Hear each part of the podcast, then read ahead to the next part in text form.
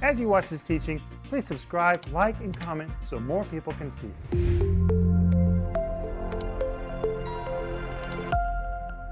Welcome to Home Group. My name is Rick Renner, and tonight I'm here with Denise Renner and Joel Renner and you. And Jesus promised that if two or three of us were gathered together in His name, He would be with us too. And it's amazing. Jesus never said we had to be in the same room, He just said you had to be together. Well, here we are, you are. And according to Jesus, He is right in the middle with us through the person of the Holy Spirit. And that's what we're talking about tonight.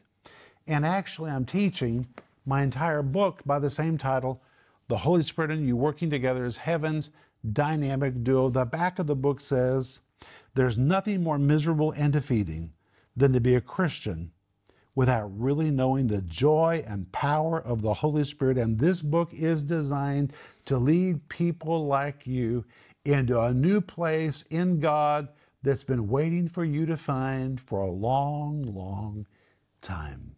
So please order yours. This would be a great gift for you to get for anybody who's asking questions about the Holy Spirit. But Joel, welcome to Home Group. Thank you. It's so good to be with you both. It's so good to study the Bible together. But if you need prayer, we are here to pray for you. Just call us at 1 800 742 5593 or email us at prayerrenner.org. We really believe in the power of prayer, and miracles can happen in your life. It really is the truth. Hey, Denise. Hi, Rick and Home Group. I love you. I am so glad we're together. We're having the best time talking about the Holy Spirit, talking about Him, listening about Him. I just love these lessons. And just before we started home group tonight, we were just sitting here, the three of us, talking about how wonderful it is to know the power and to know the leading of the Holy Spirit. And that's what we're going to talk about tonight, is how to be led by the Holy Spirit. You know, Denise, if we've been able to do anything in life, it's because we've been led. You know, when I was a kid, we played Follow the Leader. Did you guys play Follow the Leader? Mm-hmm. We played Follow the Leader in our house, and I really didn't like the game because my older sister, Rhonda, always designated herself as the leader. As the leader, and Lori and I had to follow the leader. And usually Rhonda said, let's play the said, let's play follow the leader when it was time to clean the house.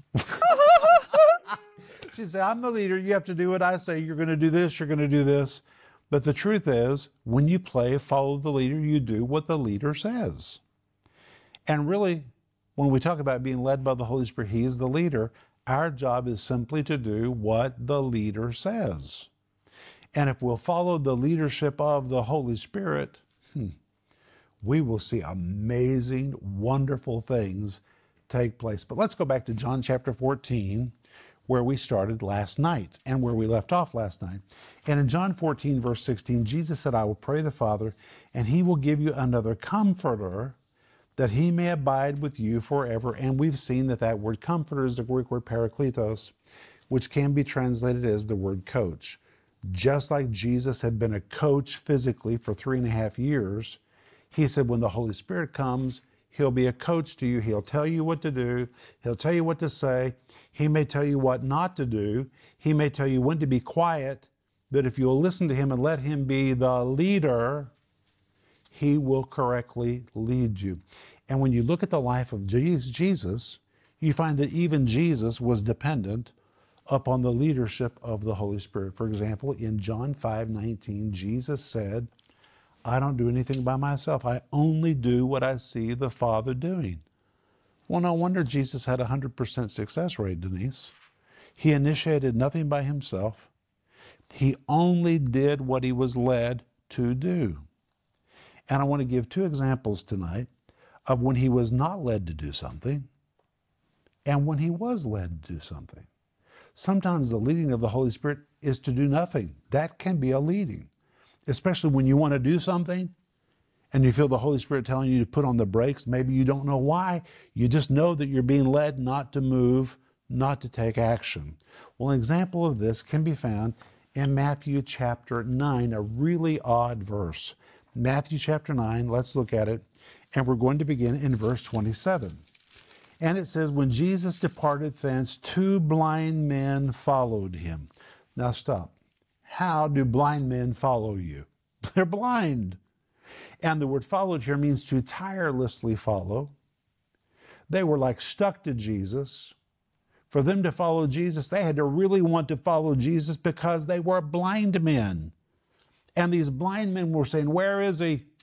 Where is he? We got to figure out where he is. These blind men are groping along, trying to follow after Jesus, sticking right by his side as much as they can. And as they're following him, the Bible says, crying and saying. The word crying, the Greek word krazo, means to yell, to shriek, or to scream, which means Jesus could not have missed them. These blind men, two of them, groping along, saying, Can somebody tell us where is this guy? We're going to follow this guy. Which way is he going? Following and following, tirelessly following two blind men. They have to be pretty determined, yelling and screaming. And the Bible says, saying, in Greek it's legonte, saying and saying and saying and saying, Thou son of David, have mercy on us. When you understand the Greek tense, it really means they were saying and saying and saying, Son of David, have mercy on us. Did you hear us? We said, Have mercy on us. Legonte, saying and saying, Have mercy on us. Do you hear us? They're yelling and screaming as they're groping along behind him, two blind men. it was impossible that Jesus did not hear them. Now, here's what perplexed me Jesus just let them scream. Jesus never responded to them. That's amazing to me. And in fact, Jesus was going from one city all the way to another city. The blind men followed him all the way to the next city. And the whole way, they're screaming and saying and saying and saying, Hey, we're not going to stop until you have mercy on us, have mercy on us, have mercy on us, yelling and screaming. And Jesus never even spoke to them. Jesus went all the way to the next city, went into a house. And the Bible says the blind men were so persistent, Jesus finally came out of the house. Look at it. And when he was coming to the house, the blind men came to him, and Jesus said unto them, Believe ye that I'm able to do this? And they said, Yea, Lord. Then touched he their eyes, saying, Now listen to what he said according to your faith be it unto you. And their eyes were opened. Now, what is amazing about that is that Jesus did not initiate the miracle. You know why? Because he didn't do anything. He said that. In John 5 19, in the Living Bible, it says, The Son can do nothing by himself. He only does what he sees the Father doing. If Jesus didn't see the Father doing it, Jesus didn't do it. In this particular case, Jesus felt no leading, or he would have done it. Of course, he was always healing. But for some reason, which the Bible doesn't tell us, in this particular case, Jesus didn't sense the leading to do anything. So he said to the blind men, do you believe this can really happen? They said, Yes. He touched them, and what did he say? According to your faith, be it unto you. It was the equivalent of saying, Hey, guys, you're going to have to get this one with your faith. Because My, I don't feel a leading to do anything, but you can get it if you'll take it with your faith. Joel? My translation says, uh, They went right into the house where he was staying, and Jesus asked them, Do you believe I can make you see? Yes, Lord, they told him, we do. Then the Lord touched their eyes and said, Because of your faith, it will happen. It, they had to take it on their faith because Jesus didn't feel a leading to do anything. Now, I can just tell you honestly, I believe in healing. I believe it's God's will to heal everybody. But there have been moments in my own life, which is why I understand this, when I have felt led not to pray for someone's healing. And sometimes it's because they have deeper issues that have to be settled before they're healed. Maybe they have an issue of unbelief. Maybe there's a root of unforgiveness or bitterness on the inside of them that will prevent them from being healed. Maybe they're not ready to be healed. You know, some people really embrace their infirmity and their sickness, it becomes their identity. That's why Jesus said to the man who was lame at the pool of Bethesda, Are you sure I want you to? You, you really want this healing? Sometimes there's not a leading to pray. And I've had moments when I've just said to people, you know what, you're going to have to get this one on your own because I don't feel the anointing or the unction to act. I think that's amazing. But when you go to Luke 5, verse 17, we have another example. And Luke 5, 17 says, And it came to pass on a certain day, as he was teaching, that there were Pharisees and doctors of the law sitting by, which were come out of every town of Galilee and Judea and Jerusalem, and the power of the Lord was present to heal them. This case was different. Jesus began a healing. You know why? Because he sensed the power of the Lord was present. So he acted. But what you find in these two cases is Jesus doesn't move unless he sends an unction or a leading to do so. And that's why Jesus had a 100% success rate. He only acted when he was anointed and led. That, that, that requires a lot of listening. It requires a lot of listening to get it right. A lot of sensitivity. Yeah. But we have to be sensitive. But that leads us to Romans 8, verse 14. So go there. Romans 8, verse 14, where the Bible says, As many as are led by the Spirit of God, they are the sons of God.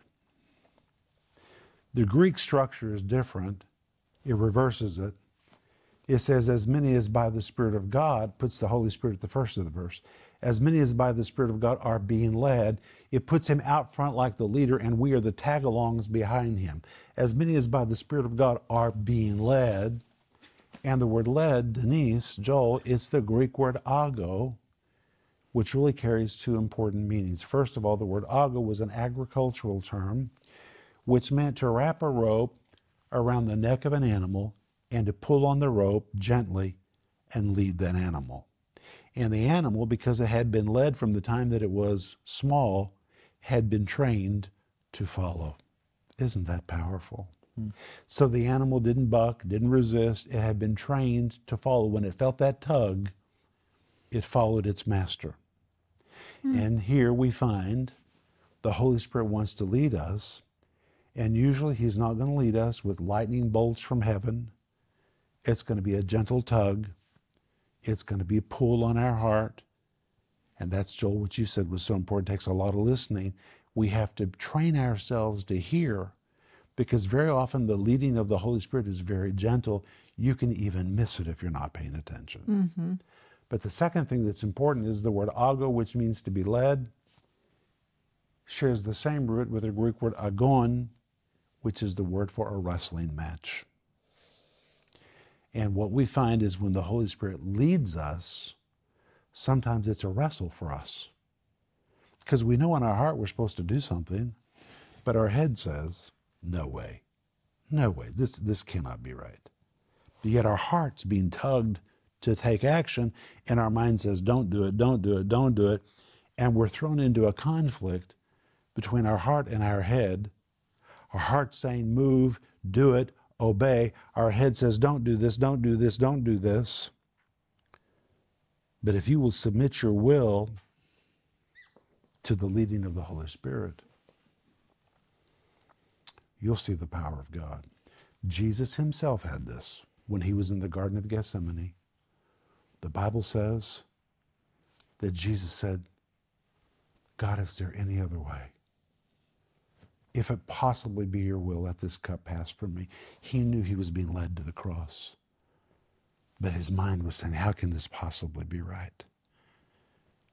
And the Gospels tell us three times Jesus said, If there's any other way, if there's any other way, yet not my will, yet not my will, yet not my will. It was a struggle between his will and what he knew was the leading of the Holy Spirit was just to lead him to the cross. Thank God that Jesus won that battle in the Garden of Gethsemane. And he allowed himself to be led. And because he was led, he died for us. He experienced the resurrection power of God, gave us the gift of the Holy Spirit, but it was because he was led. the Holy Spirit wants to lead us, we have to submit our mind to His leading. We have to learn how to trust when He leads us and to recognize when He's tugging on our hearts to do something. Now, I'm going to use Denise as an example. Of course, we've been married for four decades, and I've seen Denise so many times listen to the small tug, the voice of the Holy Spirit in her heart, the leading of the Spirit. When we've checked into hotels, we go to the elevator to get on the elevator to go to our room. I've heard Denise say, I'll be back in just a moment. And I already know what she's going to do. She feels something in her heart telling her to speak to the person at the registration desk.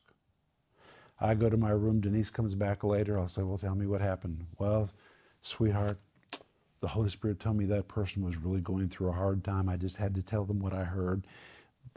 When Denise opens her heart and begins to share, they open their heart and begin to share. It is amazing the results when you're led by the Holy Spirit. I remember one time many, many years ago, we were in the grocery store. And there was a woman who looked very unpleasant, very angry. She even said some ugly things. We were in the vegetable aisle, and I'm pushing the cart on down the aisle, wanting to get away from this woman. And Denise says, Honey, I have a word for that woman. I thought, Oh, brother, for that woman? Denise went to that woman, and that woman said, How did you know? How did you know what I'm going through? And she got saved right in the vegetable aisle in the grocery store. We've had it happen with waiters, with waitresses, simply because we follow that tug in our hearts. Just a tug. Denise? You know, there is, Rick was talking about agon, that there is some an agony to obey the Lord sometimes. And not very long ago, I was in church and and praise and worship was going on and the holy spirit said to me that he wanted to lengthen somebody's leg and that they would feel the the presence of God on them like fire. And I was like, oh, Lord, this Lord, you were lengthening legs of 20 years ago. I haven't heard about any lengthening of legs lately. But I said, okay, Lord, I'll do it. And I went up there and I gave that word. Well, on the platform, there was a woman and she had had a birth defect and uh, one of her legs was shorter than the other. And it, and the Holy Spirit did exactly what He said He was going to do.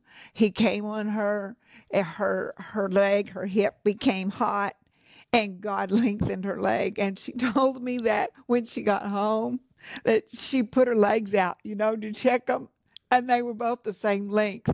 And that woman, and I can see it on videos now because she's on the stage a lot. Um, that years ago she would kind of stand with one leg out because she couldn't stand like this. She had to stand like this. And now she just stands so straight. And and you say, "Well, that's not a very big deal." Well, that's what the Holy Spirit wanted to do. The Holy Spirit cares about things that we think aren't a very big deal. She could have died and gone to heaven with one leg longer than the other? Of course she could. But the Holy Spirit, He cares about so many tiny things that seem tiny to others. It was probably a big deal to her. And He wants to bring solution, and He wants to bring healing, and He wants to bring His presence, and He wants to bring His power. But sometimes the leading of the Holy Spirit is to do nothing. Yeah. You know, when you really want to do something, for example, I'm sure Jesus really wanted to pray for those blind guys. Yeah. I mean, that would be a natural desire, but he did not feel an unction. And when you study the book mm. of Acts, there was one time when the Apostle Paul wanted to go somewhere, really wanted to go somewhere. And the Bible says the Holy Spirit constrained him and would not let him. Mm-hmm. Well, that took real trust. That's true because he really wanted to go there and thought he was supposed to go there. And the book of Acts never tells us why the Holy Spirit didn't want him to go. But there was something waiting for him that was going to be foul, and the Holy Spirit knew that, and stopped him, and that's why we don't know what was waiting for him. We've had moments in our life when we wanted to do something and the Holy Spirit has said, No, I'm not leading you to do that. It's a good idea. Other people have done it, but I'm not telling you to do that. Just sit still. And wow, later we found out it was a good thing we didn't do what we wanted to do. And I've honestly had moments when the Holy Spirit did tell me to do something, didn't make sense, so I didn't do it. And I later really regretted that I hadn't done it because the opportunity went to somebody else. And when I saw somebody else doing something marvelous, it was such a rebuke to me. I was glad for them, but I was rebuked because the Holy Spirit had told me to do it. Joel. Mm. I can just hear someone sitting at home and they're asking, I don't hear anything. Why don't I hear anything? What what would be the answer to them? How do you hear something, yes or no, or do nothing or do something? You know what, Joel? We're all hearing the Holy Spirit. He's so faithful. Sometimes people say, Well, God didn't speak to me. Yes, He did.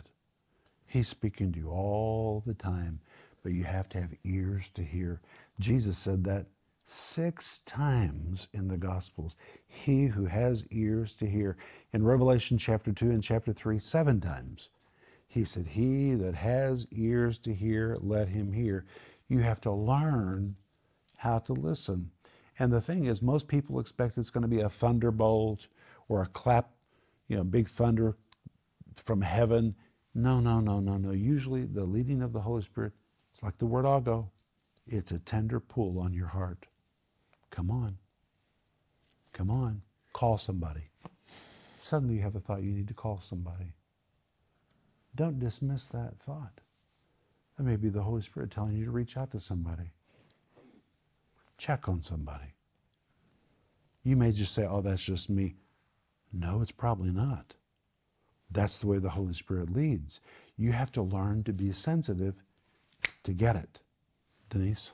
Well, Joel, I'm thinking about you, and um, because in Joel it says that young men are going to see, have dreams and have visions, and you have dreams sometimes, and and when God gives you that dream, and He doesn't dream often, and so when He dreams, it's uh, it's it's a prophetic dream, and when He gets that dream, He prays for that person he prays against the evil that happened in that dream.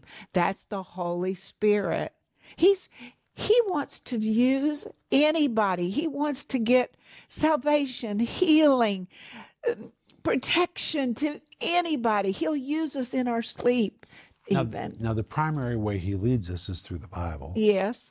The Bible gives us most of what we are to do, but there's a lot of things in the Bible, in life, that the Bible doesn't tell us. It doesn't tell us when to take a vacation doesn't tell us who to marry, doesn't tell us where to invest our money. And so generally we are led by the scripture, but specifically we have to learn to hear the tug of the Holy Spirit in our hearts. When to act and when not to act. Joel? I'm remembering a story when we lived in Riga there was this old grandmother who had a cow or some kind of animal. Yeah, that's right. And uh, they, she would every morning she would get this cow out of wherever this cow was staying in the middle and of the city. She would lead the cow. And she would tug the cow and put a stake in the ground and come back that evening and go get that cow. And I often, you know, thought to myself, think to myself, you know, if if you want to feel the person leading you, you know, that cow can pull the rope one direction and he'll feel the leading the other direction. And if you veer off track, the Holy Spirit will be faithful to pull you back on track. Mm-hmm. And I think that's also very big encouragement. And there was something else about the woman with that cow. When she led that cow to a place, that cow didn't move until she came back to lead the cow differently in the evening. When the Holy Spirit leads you somewhere, don't move until He leads you again. But we're out of time. We'll be back tomorrow night. Sleep mm-hmm. well. Bye bye. If you enjoyed this teaching, please subscribe, like, and comment so more people can see it.